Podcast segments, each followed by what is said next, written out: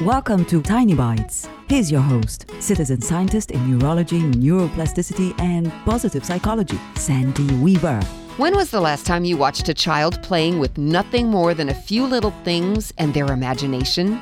They didn't know anyone was watching, so they weren't performing or trying to do something right. They were just there, in the moment, delighted with whatever they were imagining.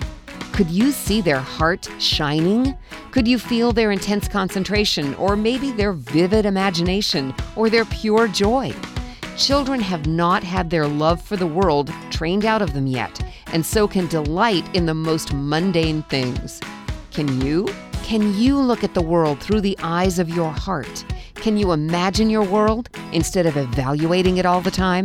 Can you envision the possibilities instead of dreading the outcomes? Can you look at the world through the eyes of your heart?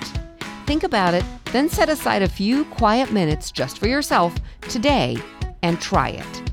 You'll be astonished at how wonderfully the eyes of your heart see the world and your place in it. Subscribe to the podcast and share it with your friends. And there's lots more at centerforworkplacehappiness.com. Here's to your well being, one tiny bite at a time.